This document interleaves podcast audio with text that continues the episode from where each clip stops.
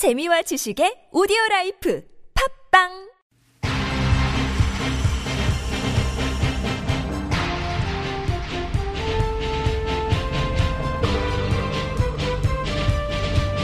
색다른 시선 김종배입니다.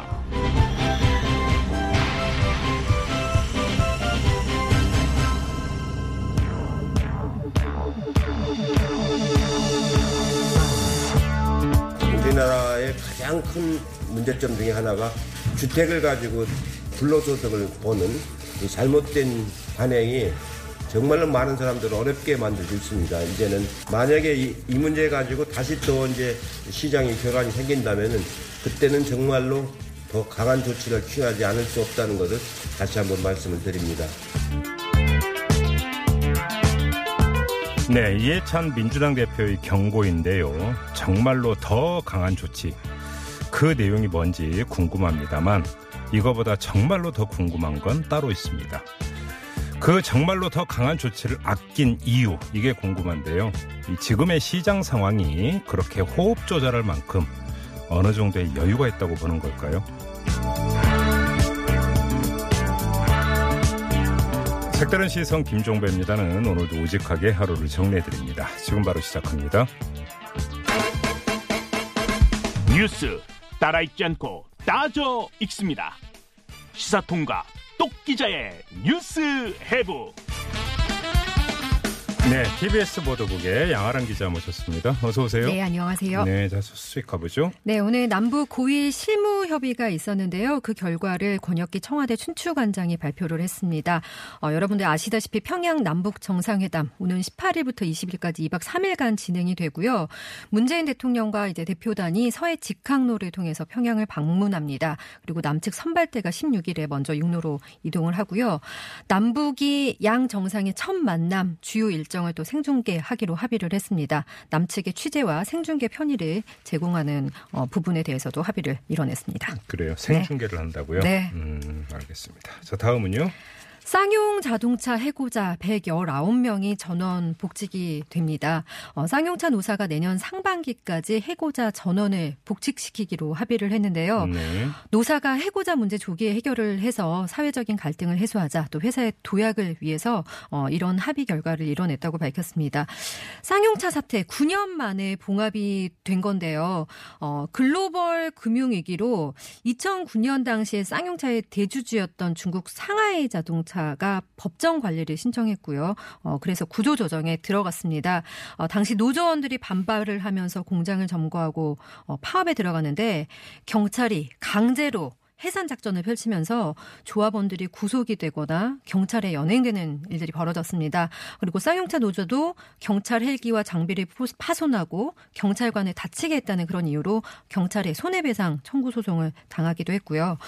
어, 쌍용차가 경영이 조금씩 회복된 다음에 이제 신규 인력 채용 수요가 있을 때마다 해고자, 희망 퇴직자 등을 채용을 해 왔는데 그러는 사이에 많은 사람들이 숨졌습니다. 해고자라든지 가족이라든지 협력업체 노동자 30명 이 뭐 목숨을 끊는 뭐 이런 여타 이유 등으로 숨졌고요.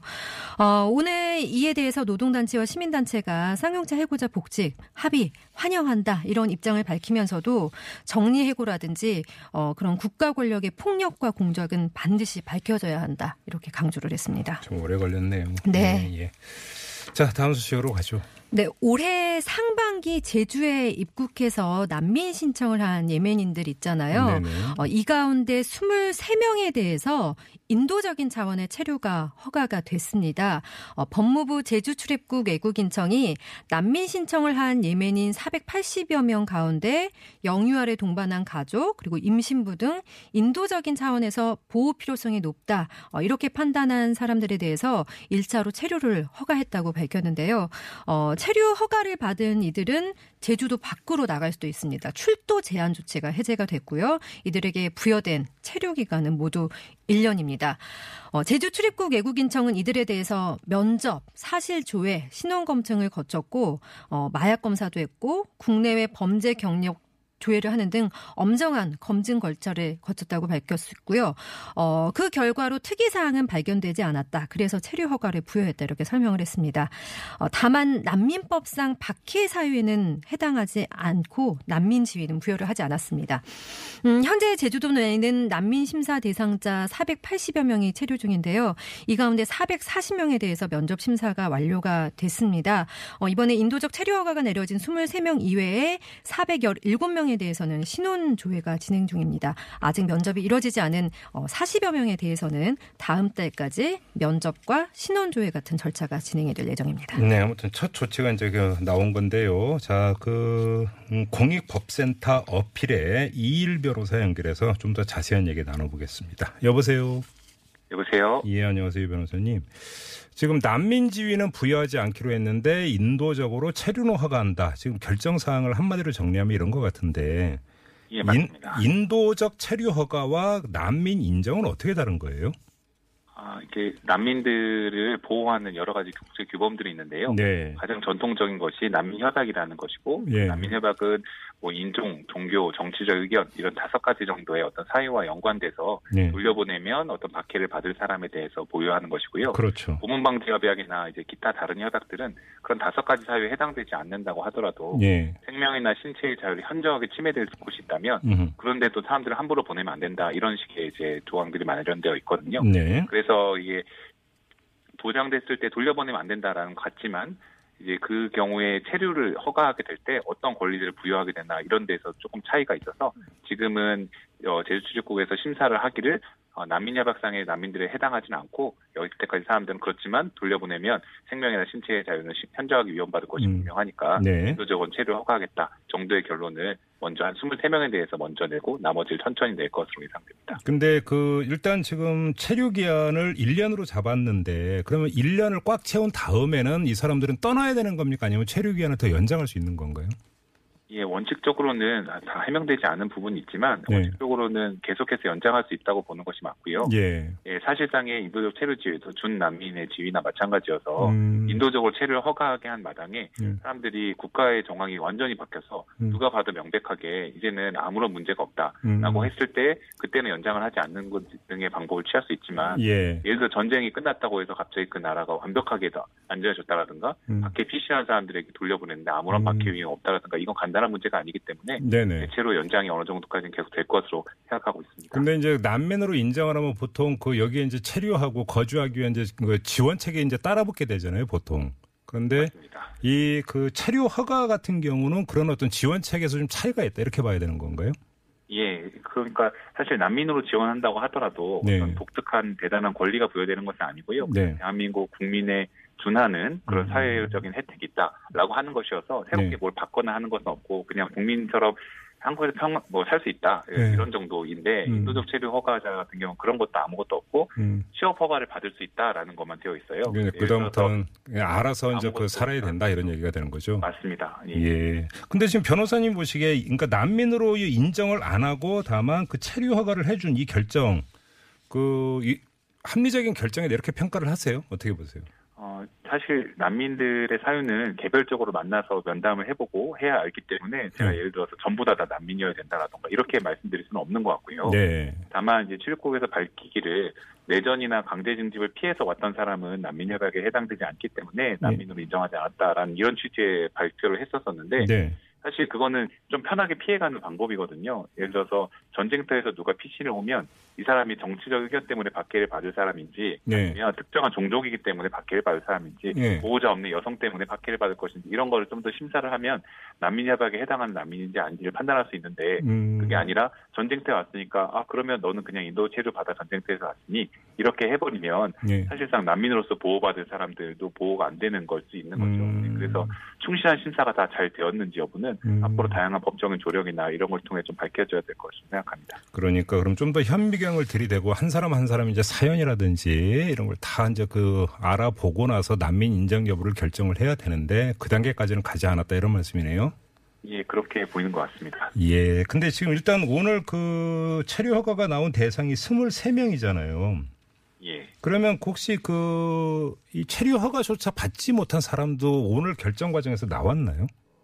아, 아, 제가 알고 있기로는 전부 다 오늘 결과를 발표한 분들은 다 인도적 체류 허가를 받은 것으로 알고 있고요. 네. 약간 오늘 언론 보도가 어, 좀 명확하지 않게 된 면이 있어서 저는 네. 언론 보도를 보고 481명 중에 그럼 23명만 체류 허가를 받고 나머지는 아닌 거 아닌가? 이렇게 오해하신 분들 그러니까요. 예. 그게 아니라 결정은 오늘 23명 에진 거고 예. 23명은 일단 인도적 체류 허가를 다 받아서 한국에 살게 된 거죠. 예. 한국에 살게 된 건데 이거는 뭐 예멘으로 송환할 수 없는 것 자체는 너무 명확한 사실이기 때문에 음. 인도적 체류 허가는 되게 잘했다고 할 수 있는 것은 아니고 당연하게 해야 될 수 있는 최소한 뭐 그러면 이제 이분들을 어떻게 더 잘 보호할 것인가 네. 몇 명은 또 난민 인정할 것인가 이런 문제가 음. 사실 남아 있는 것이 아니었나 음. 생각합니다. 근데 지금 만에 하나의 가능성 때문에 좀 여쭤보는 건데 물론 가정이긴 합니다만 지금 그 체류허가 대상이 됐던 사람들을 보면은 영유아 가족이라든지 임신부 이런 분들 아니겠습니까?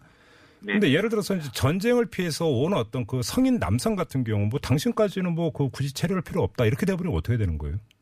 어 그렇게는 못하는 거죠. 인도 체류 허가 같은 경우도 예. 어, 이제 생명 또는 신체의 현재 위험을, 현저한 위험을 받을 어떤 근거, 이런 음. 것들에 대한 어떤 법적인 요건이 있기 때문에, 네. 사실 전쟁터에 돌려보내서 징집을 당하거나, 전쟁터에 돌려보내서 폭격의 위험이나 안전하지 못한 곳에 가게 된다라던가, 이런 거는 음. 성별이나 연령하고 상관이 없이 닥쳐올 제부, 어, 그냥 확률에 의해서 닥쳐올 위험이기 때문에, 아. 더 보호가 필요한 사람이면 특별히 우리가 보호를 해줄까라는 게 아니라 객관적인 음. 그 나라의 상황을 갖고 평가를 해야 되는 것이어서 네. 큰 차이가 없다고 볼 수 있습니다. 그러면 뭐 난민 인정 여부는 둘째 치고 예멘에서 내전이 끝나지 않는 이상 그 지금 뭐 난민 신청을 한 사람의 거의 대부분이 일단 체류 허가는 받을 수 있을 것 같다 이렇게 전망을 해도 되겠네요. 그러면 예, 그렇게 저희도 전망하고 그렇게 네. 바라고 있습니다. 아마 뭐 특별하게 너무 예외적인 사유가 있다라든가 음. 너무 이제 인도 체류 허가를 절대로 해서는 안 될 뭐 다른 특별한 사정이 있는 사람들 같은 경우가 아니라면 네. 일단은 저희가 뭐그 예멘으로 송환을 하거나 이렇게 할 수는 없는 나라이기 때문에 음. 네. 인도 체류 허가 이상의 지위들은 대체로 받는 것이 아닐까 생각하고 있습니다. 마지막으로 하나만 더 여쭤볼게요. 오늘 그 체류 허가를 내면서 제주도 밖으로도 이제 그 이동을 할 수 있게 출도 허가 조치도 내려졌다고 하던데 그러면 이 사람들은 그럼에도 불구하고 만약에 이동을 하거나 이러면 관계 당국에 이제 내가 어디로 간다 이런 것들을 신고를 하게 돼 있나요? 어떻게 되나요? 아, 한국인들이 주민등록을 해서 자기가 어디 있는지 소재지를 하- 밝힌다던가 네. 아니면 그 다음에 그런 것처럼 외국인들은 외국인 등록을 하거든요. 네. 주소를 알고 연락처를 신고를 하고 음. 그 다음에 연장 받을 때마다 종종으로 연락을 하든지 다시 연장 신청하면서 하고 주소를 변경하면 또 다시 변경 신고를 하고 해서 음, 음. 해루지 같은 거를 관할 사무소에서 관리를 하게 되어 있습니다. 예, 근데 예. 사실 이게 뭐 특별하게 원래 특별하게 허가를 이제 세류 이제 출도 제한을 해제해 준 게 아니라 원래는 출도 제한 자체가 특별한 이유가 있어서만 했어야 되는 건데 아. 어차피 인도적 체류를 허가를 해주고 음. 하락하게 되는 거니까 네. 이제 한국 사회의 어떤 구성원 중에 하나로 다닐 수 있게 되는 거죠. 근데 네. 정부에서 다양한 형태로 관리할 것이라 생각. 음, 체류 허가가 나는 순간에 외국인 등록이 이루어지는 거군요. 그럼 간단히 이야기를 하면. 네네. 알겠습니다. 고맙습니다, 변호사님. 예, 감사합니다. 네. 뭐 지금 이제 잠깐 얘기 나눠봤는데요. 네. 이제 그 후속적으로 이제 지금 뭐 극히 일부니까 그 400명이 넘 480여 명이잖아요. 신청을 했던 예민인이. 그렇죠. 네. 근데 일단 오늘 결정이 난 사람은 23명이니까 네. 나머지 사람들에 대해서 이제 어떤 결정이 내려질지 지금 이일 변호사 같은 는 거의 대부분이 체류 허가가 나올 것 같다. 이런 전망이 왔으니까 좀 더 두고 지켜보도록 하죠. 그리고 지금 23명 중에서 뭐 언론 보도로는 22명은 제주도 바깥으로 가기를 또 희망한다라고 보도가 나오고 있거든요. 아무래도 뭐 일자리 찾기에는 제주도보다는 아무래도 일자리 네. 때문이라고 봐야 되겠죠. 그렇죠. 네, 네. 자, 잠시 전으로 말씀 듣고 이어가겠습니다. 뉴스를 보는 새로운 방법. 색다른 시선 김종배입니다를 듣고 계십니다. 네, 양아랑 기자와 함께하는 뉴스웨브 시간인데요. 자, 다음 뉴스로 이어가 보죠. 네, 사법농단 사건을 수사 중인 서울중앙지검 수사팀이 재판거래 의혹 등에 연루된 현직 판사 두 명의 사무실 등을 압수수색했습니다. 네. 어, 검찰이 박근혜 정부 시절 청와대 법무비서관을 지낸 김종필 변호사 그리고 박모 창원지법 부장판사, 박모 대전지법 부장판사 사무실 등을 어, 압수수색했는데요. 네.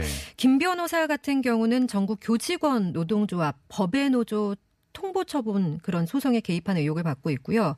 박 부장 판사는 사법행정에 비판적이었던 그런 인권과 사법제도 소모임이 있는데 이 모임을 와해시키려는 문건을 작성하는 등 법관 사찰에 개입했다는 의혹을 받고 있습니다. 네네. 그리고 방 부장 판사 같은 경우는 법원 행정처가 개입한 의혹이 있는 옛 통합진보당 지방의원 지위 확인 소송을 맡았습니다. 네. 어, 최근 그 사법농단 사건에서 대부분의 압수수색 영장 청구가 기각이 돼서 뭐 이런저런 말, 말들도 많았고요. 네. 수사에 차질이 빚어지는 거 아니냐 뭐 이런 얘기들이 있었는데 음. 또 이제 압수수색 하는 걸 보고 현직 부장판사에 대해서 다시 수사에 탄력이 붙는 거 아니냐 또 이런 관측도 나오고 있습니다.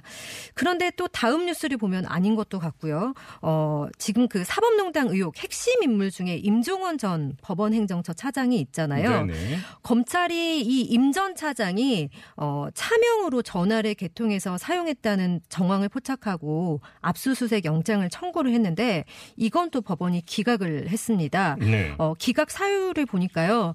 휴대전화 압수로 인한 기본권 제한의 정도 등을 고려하면 어, 현 단계에서 압수수색의 필요성이나 상당성을 인정하기 어렵다라고 박범석 영장전담 부장판사가 어, 기각한 이유를 밝혔는데 잠깐만요. 이건 좀 네. 납득이 안 되는 게. 그렇죠. 차명폰을 아니 왜 씁니까? 그러니까 우리의 상식으로는 차명폰은 뭔가 캥길 때 쓰는 게 차명폰 그렇죠. 아닌가요? 네. 그러면 차명폰을 썼다는 의혹이 만약에 사실이라고 한다면 이거는 뒤져봐야 되는 거잖아요. 그렇죠. 증거인멸할 수도 있고요. 근데 이걸 기각을 했다고요? 예, 기본권 제한의 정도를 고려했다라는 게 좀 이해는 안 되는데요. 일단 아, 참 이해를 못 하겠네. 예, 예, 예. 네, 이해가 안 되는 부분입니다. 네. 정말. 아, 근데 네. 둘째, 법원 행정처 차장이 왜 차명폰을 왜 씁니까? 캥 말씀하신 대로 캥기는 게 있었겠죠. 지금 숨기려는 게 있거나 아니 하늘을 우러러 한 점 부끄러움 없는 판사님 아니십니까? 그래야죠. 근데 왜 차명폰을 왜 써요? 그러게 말입니다. 네. 그리고 있으면은 진짜 한번 조사해 봐야죠. 네. 근데 이제 아무튼 그 앞선 두 부장판사에 대해서는 지금 압수수색 영장이 집행이 됐고요. 여기 뒤에는 지금 임전 차장 같은 음, 경우에는 어, 압수수색 영장 기각이 됐잖아요. 네. 어, 근데 이제 청구 날짜를 보니까 임 전 차장의 차명 휴대전화 압수수색 영장 청구 어제 기각당한 것으로 이제 언론 보도로는 전해지고 있는데요. 네. 오늘은 그 현직 두 부장 판사에 대한 압수수색 영장이 집행되는데 어제 그 김명수 대법원장이 사법부 70주년 기념식에서 한 말이 있잖아요. 음. 검찰 수사에 적극적으로 협조하겠다. 그러니까 뭐 그 이후에 어 압수수색 영장이 집행되게끔 뭐 발부를 한 거 아니냐. 뭐 이런 얘기들이 또 나오고 둘 다 이해를. 못하네. 높은 네. 직위의 판사님께서 차명폰을 썼다라는 사실도 믿기지가 않고 차명폰이라고는 희한한 그 행위를 했는데 그거에 대해서 기본권 운운하면서 압수수색 영장을 기각한 것도 이해가 안 되고 그렇습니다. 그러다가 다 증거 사라지면 어떡할까요? 공부 더 해야 되는 것 네. 같아요. 뭐 이렇게 뭐 상식에서 버- 어, 벗어나는 게 제 상식이 너무 짧은 건가요? 아니죠. 지극히 상식적이죠. 그런 거죠? 네. 그렇게 위안을 삼으면서 다음으로 넘어가겠습니다. 네, 이재명 경기지사와 스캔들이 난 배우 김부선 씨가 네. 오늘 이제 변호사와 함께 경찰에 출석했습니다. 네. 강용석 변호사를 선임을 했고요. 네. 네. 앞서서 이재명 캠프 가짜뉴스 대책단이 공직선거법상 허위사실 공포 혐의로 어, 김부선 씨를 고발을 했는데 네. 어, 강 변호사가 피의 고발 사건 조사에 대해서는 성실하게 임하겠다라고 밝혔습니다.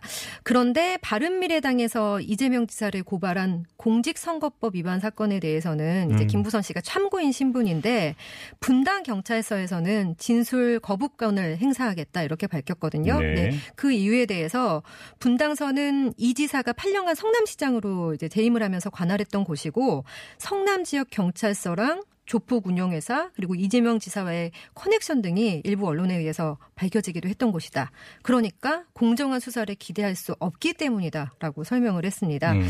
어, 그러면서 이 지사에 대해서 공직선거법 위반, 뭐 명예훼손, 무고 등의 혐의로 고소장을 내는데 어, 서울에 있는 검찰청에 제출할 예정이라고 말을 했습니다.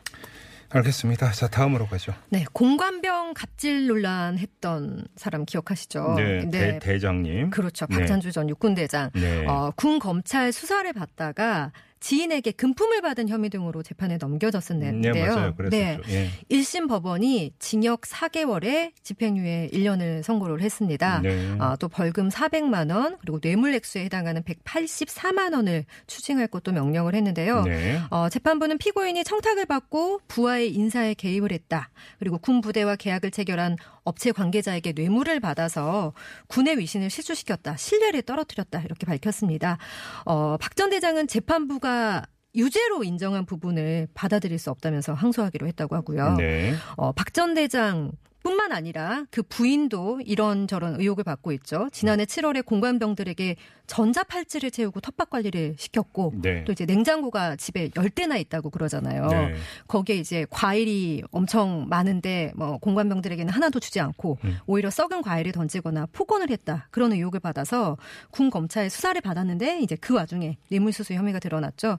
현재 그 공관병 갑질에 대해서는 음. 수원지검에서 수사가 진행되고 있는 상황입니다. 아직도요? 네 그렇다고 합니다. 아직도 수사하고 있다고요? 네 이거 언, 언제 때 일인데? 그 지난해죠. 네. 참. 참, 오늘 이렇게 이해 못할 뉴스가 많죠. 네. 제가 조금 기분 전환 차원에서 네. 재밌는 뉴스 전해드릴게요. 네. 저 이거 뉴스 준비하면서 막 많이 웃었거든요. 음, 어, 예전에 아마 색다른 시선에서도 전해드린 적이 있는 것 같은데 네. 괴짜들의 노벨상이라고 불리는 이그노벨상이라는 게 있어요. 네. 이 시상식이 열렸다고 하는데요. 음. 1991년 처음 만들어져 가지고 올해로 28번째를 맞았습니다. 네. 정말 어, 괴짜들의 노벨상이라고 불릴 만큼 별난 연구들이 수상을 했는데 네. 의학상 분야에서는요. 네. 롤러코스터를 타면 신장 결석을 쉽게 치료할 수 있다. 이런 연구를 발표한 이들이 수상을 했습니다. 아, 이런 연구 결과가 있어요? 네. 어, 예. 그러니까 아, 환자들이 그래, 고통 그래, 그래도 안 탈래요. 저도 무서워요. 네. 그러니까 환자들이 그 치료를 고통스럽게 기다리기보다는 음. 롤러코스터를 타는 것이 더 낫다 이런 연구를 한 건데요. 실제로 네. 테스트를 해봤대요. 음. 디즈니랜드에 가서 네. 롤러코스터를 타고 네. 결석을 제거할 수 있는지 테스트를 했는데 음. 구체적인 결과가 나왔습니다. 네. 롤러코스터 뒷부분에 앉았을 때는 결석 제거율이 60%에 달했다고 하고요. 네. 어, 롤러코스터 앞부분에 앉았을 때는 제거율이 17%였다고 해요. 뒷자리에 앉으면 더 무섭잖아요. 아, 예. 안 타보셔가지고. 네. 그리고 경제학상 수상자 연구도 굉장히 독특한데요. 네. 상사에게 화가 났을 때 해고를 당하지 않고 기분을 풀기 위해서는 그 보통 뭐 저주 인형이라고 하나요? 막 사극 같은 데 많이 나오잖아요. 네. 그 인형에 상사의 이니셜을 붙이고 뭐 KJB 뭐 이렇게 붙이고 여보세요. 왜 이러세요? 네네. 뭐 핀이나 펜치로 찌르면은 기분이 굉장히 좋아진다. 스트레스 해소에 도움이 된다. 이런 연구를 했습니다. 아, 이런 연구 진짜. 아, 잠깐 이거 그 드라마 장애빈 보면 나오는 그렇죠. 장, 장면 아니에요? 이거 예. 막 찌르잖아요. 네. 네, 스트레스 해소에 도움이 된다고 합니다. 아, 선구적이었구나 그러면. 예. 그리고 생물학상 수상자의 연구는요. 네. 초파리가 빠진 와인을 와인 전문가가 감별할 수 있다는 것을 연구를 했대요. 아, 예. 네, 이건 스웨덴 연구팀에게 수상이 돌아갔고요. 예. 또 사람의 침과 세제를 이용해서 음. 18세기의 미술품 조각을 닦는 실험을 했는데 음. 그 결과 세제보다 침이 굉장히 우수한 세척력을 가졌다.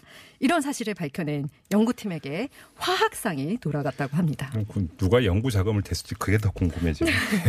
알겠습니다. 많이 웃으셨나요? 네. 자, 뉴스의 오늘 여기까지 하죠. 양아랑 기자였습니다. 수고하셨어요. 네, 고맙습니다.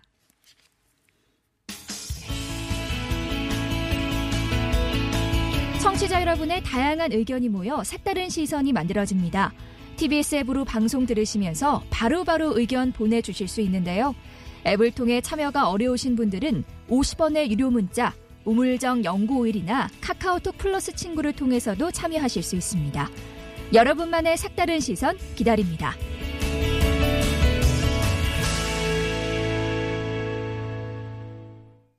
네, 남북 공동 연락사무소가 오늘 오전에 드디어 문을 열었습니다. 앞으로 1년 365일 하루 24시간 풀로 문이 열려 있게 된다고 하는데요. 역사적인 개소식이라고 봐야 되겠죠. 이분은 특히나 아마 감회가 남다랐을 것 같은데 자, 이분 연결해서 잠깐 이야기 나눠보겠습니다. 김진향 개성공단 지원재단 이사장 오늘 개소식에도 참석을 했었는데요. 자 전화 연결하겠습니다. 여보세요. 네, 안녕하세요. 예, 안녕하세요, 이사장님. 네, 네, 네, 네. 네, 제가 지금 그 이분은 아마 감회가 남다르실 거라고 이제 제가 소개 말씀을 드린 이유가 이전에 네. 개성공단이 그 가동이 될 때 한 3년인가 거기 계셨었잖아요. 4년. 4년요. 네, 네. 그러면 이 개성공단 이번 방문은 얼마 만에 방문입니까, 이사장님? 전 들어간 게 2013년이었으니까 5년 만에 들어갔고 예. 기업 회장님 두 분은 2년 7개월 만에 들어갔죠. 감회가 어떠시던가요? 아, 왜 한숨을 쉬세요? 왜? 뭐 여러 뭐 북쪽 예전에 협상의 파트너들도 만나고 예. 북쪽의 당국자들도 만나고 음. 변함없이 음. 사람들은 그대로고 네. 공단은 정지되어 있고 뭐 음, 그들도 많이 보고 싶어 했었고 우리도 음. 보고 싶어 했었고 음. 그냥 공동연락사무소 개소식을 해서 축하로 가신 분들은 개성이 안 계셨던 분들은 그냥 뭐 북측에 다녀온 건데 우리는 살던 곳이고 생활했던 곳이고 동료들이 네. 다 있었잖아요 그러- 동료들이 그러니까요. 음. 북측 동료들하고 손잡고 이렇게 저렇게 뭐 걔들도 말문이 없고 우리도 말문이 막히고 음. 눈빛만 보고 똑같죠 사람은 그러니까요. 그들도 참 무슨 마음 감정이라 그럴까 그들도 감격스럽고 나도 감격스럽고 예. 그래서 저희가 오늘 그 이사장님 인터뷰를 요청드린 이유가 바로 그것 때문이기도 한데요. 네, 네, 아무튼 네. 가서 직접 보시니까 개성공단은 어떻게 안녕하던가요? 오히려 뭐 잡초 이런 것만 매우 깨끗하게 안정적으로 관리를 잘하고 아, 있어요. 관리는 계속 되고 있는 거군요. 그러면 그렇지. 예, 뭐 먼지 쌓이고 혹시 뭐 그러니까 잡초 무성한 거 아닌가 싶었는데 그런 거 아니고 네. 민족의 공공자산이라고 음. 관리를 잘하고 있습니다. 그러면 만약에 그 상황만 호전이 된다면 바로 가동에 들어갈 수 있을 정도로 관리가 잘 되고 있는 겁니까? 조금 차이가 있겠지만 네. 일부 일부 기업들은 내일 당장 돌려도 될 정도로 음. 잘 관리하고 있다라고 북측 이야기하기도 하고 우리가 예. 또 봐도 그렇고 네네. 뭐 이런저런 사정이 좀 있더라고요. 아 그렇군요. 알겠습니다. 네. 근데 그 이- 그럼 공단 이야기 말고 오늘 개소식에서 좀 그러니까 이 사장님 개인적으로 가장 인상 깊었던 장면이 있다면 어떤 거였을까요? 남북 공동역상 개소식 외벽에다가 네. 민들레 홀씨가 날려가는 걸 다 그려놨어요. 아 그래요? 오늘, 오늘 개소식에도 예. 그 화면이 쭉 나오더라고. 음. 남북 공동연락사무소 65년 전쟁, 65년간 전쟁 상황 속에 최초에 생기는데 네. 민들레 홀씨처럼 이런 공동연락사무소에 여러 많은 사연들이 많이 생겼으면 좋겠다. 네. 이제 뭐 사회 문화 교류, 음. 경제 협력 모든 것들 음. 남과 북이 공동으로 일하는 곳이 최초로 생겼는데 네. 이런 사례들이 예를 들어서 뭐 우리 그래 이렇게 얘기했어요. 통일연구원도 음. 통일연구원 남청만 연구해야 되겠냐? 남과 북이 같이 통일연구원 같이 개성해서 해야 되지 않겠느냐? 네. 여러 많은 단위들이 음. 남북 공동연락사무소처럼 똑같이 모여가지고 같이 하자, 같이 하자. 음, 음. 그런 저런 이야기들을 많이 했었어요. 그러니까 민들 논리처럼 음. 많이 좀 하자 이런 거죠. 개성이 민들레 홀씨가 되어서 이 꽃망울이 터지면 사방으로 날아가듯이 그런 그- 장면들을 쭉 올- 우리가 음. 현장에서 네네. 개소식의 프로그램상 음. 그런 화면들도 나왔고 음. 아예 공동연락사무소 벽면에다가 네. 민들 홀씨를 실제로 이렇게 그림을 그려놨더라고요. 어, 예. 페인트칠로. 그러게 좀 그렇게 아, 음. 그런 의지가 있구나. 그런 의지를 담았고 하셨더라고요. 알겠습니다. 그러면 남북 연락 사무소를 왜 다른 데가 아니라 개성에 두기로 했을까 이제 사실 궁금했던 분들이 많은데 이건 어떻게 해석을 해야 될까요? 이 사장님? 솔직하게 이야기를 하면 네. 남북 공동연락사무소는 판문점에 두면 되잖아요. 그러니까. 그런데 개성에 둔건 예. 북핵은 명확한 의지를 갖고 있습니다. 음. 개성공단 재개 정상화의 포섭 그리고 개성은 우리는 공단이기 때문에 그냥 개성에 있는 공단으로 보지만 북측은 남북 경협 사회문화 교류의 메카로서 개성공단 공단 개성 전체를 보고 있습니다. 예, 예. 그래서 공단 800만 평, 배후 도시 1200만 평 합쳐서 2000만 평을 음. 개발하기로 6.15의 결과로서 나온 게 개성공단이거든. 네, 네, 네. 예. 그러니까요. 근데 사실 이제 그 연락사무소의 주된 기능은 누가 뭐라고 영사 업무가 될 텐데 개성공단이 재개가 되지 않으면 사실은 그, 그 업무량이라고 하는 것들은 뭐 굳이 뭐셀 이유도 없을 정도로 극히 적을 거 아니겠습니까? 이거는 제가 보기에 실질적인 65원의 분단 체제를 하고 평화의 시대로 진입을 한다라는 과정을 본다라면 남과 북이 뭐든지 할 수 있는 상상할 수 있는 모든 것들을 공동연락사무소에서 다 담아낼 수 있습니다. 음. 현재는 딱 막혀가지고 이제 남북 관계를 풀어가는 맹화로 시작하지만 네. 한국 관계가 더욱더 전면화되고 좋아지면은 네. 사회문화 교류부터 해서 인적 교류, 경제협력, 남북 간에 뭐 풀어야 될 모든 것들을 우선적으로 거기에서 풀게 될 겁니다. 네네. 그러면 속도가 많이 늘어날 속도가 높- 붙을 거고 음흠. 여기에 근무하는 성원들도 네. 현재는 남북 성원 합쳐가지고 50명, 60명밖에 안 되지만 네. 인원들도 굉장히 많이 늘어날 거고 음. 영사무뿐 아니라 남 서울과 평양에 각각 설치되게 될 대표부 네. 그리고 남과 북이 사실은 이미 합의한 통일 방안이 있지 않습니까? 2000년 6.15 공동 그런 2항에 나오는 남북 연합이라는 상황을 상상해 보면 남북 연합의 사무처 기능까지도 어. 단기적으로는 담아낼 수 있겠죠. 예. 제가 보기에는 이 사- 남과 북, 남북 연합의 사무처 기능 플러스 음. 우리가 추구하고자 하는 교류협력 사회문화 경제 전체를 예. 당국 당국이 당국 기업과 당국이 24시간 365일 같은 공간에서 협의할 수 있는 음. 그런 채널로서 아마 활용하지 않겠는가 이렇게 예. 보여지더라고요. 근데 지금 뭐 이사장님 말씀을 듣다 보니까 아까 민들레 홀씨 얘기했잖아요. 말 그대로 네네. 연락사무소가 씨앗이네요. 그렇게 본다면. 예, 이건 예전처럼 뭐 조금 좀 하다가 말고 이럴 게 아니라 예. 모든 것이 여기에서 확산되어지겠다 이런 생각을 많이 했었습니다. 그래요. 예. 근데 이게 좀 이제 북한 비핵화가 진정이 돼서 대북 제재가 풀려야 사실은 이제 개성이 정상화되는 거 아니겠습니까? 이제 우리가 다들 그렇게 얘기를 합니다. 어느 정도 핵 문제의 진전 네. 그것이 바로 국제 공조 이런 얘기를 하는데 음. 개성공단 재개 문제하고 남북공동연락사무소 문제를 우리가 확실히 선을 그었던 게 그 이유인데 네. 저는 사실은 조금 다른 생각을 해봅니다. 이런 식으로 음. 관계가 나아지면서 개성공단 재개도 좀 어느 정도 하나하나 가시적으로 풀려가기 도 했구나라는 생각도 했는데 네. 좀더 적극적으로 비핵화 자체가 평화를 위해서 하는 거라는 관점에서 본다라면은 개성공단 재개도 사실은 평화를 위해서 한다라는 관점을 저는 항상 이야기를 했는데 네. 무슨 뜻이냐면 음. 개성공단은 북측에 돈줄이 되고 달러박스이기 때문에 안 되라는 네. 잘못된 인식들을 전제적 관점을 다 갖고 있어요 선입견. 음흠. 사실은 개성공단이 마른 공단인데 네. 북측의 실질적인 돈줄과 달러박스 역할을 하지 않는 공단입니다. 네네. 오히려 음. 남과 북이 평화를 실질적으로 제도화시키기 위해서 했던 측면이 더 강합니다. 예, 예. 진짜 돈줄과 달러박스라면 음. 우리한테 돈줄과 달러박스입니다. 그건. 예, 예. 북측한테는 실제로는 음. 그렇게 경제적으로 큰 실익이 없는 곳이에요. 음. 그렇기 때문에 빨리 하자는 거예요. 알겠습니다.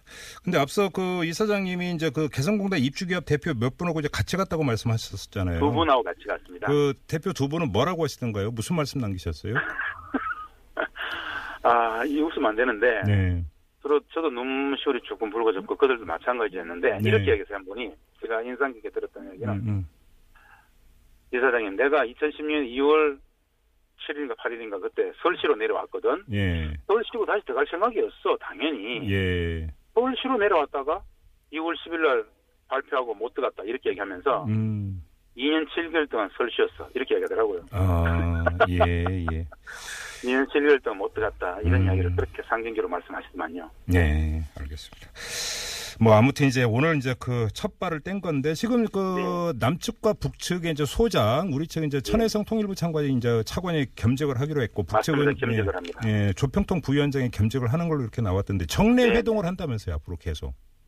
들어보니까는 음. 저쪽에는 조평통 부위원 전정수 부위원장 예. 있는데 저도 개인적으로 알지만 천혜성 차관과 전정수 씨는 최초에 2000년 6.1 공동선언 예. 그 시기 때부터 서로를 알고 있는 관계. 어, 잘하는 잘하는 관계군요, 그러니까. 예, 예. 그리고 뭐 그게 상주는 하지 않더라도 음. 일주일에 한 번이든 정기적으로 만나가지고 예. 컨트레스 이야기를 하고 음, 거기에 상주하는 부소장으로 사무처장의 김창수 현. 정책보좌관이 이제 그쪽으로 갔는데 그렇죠.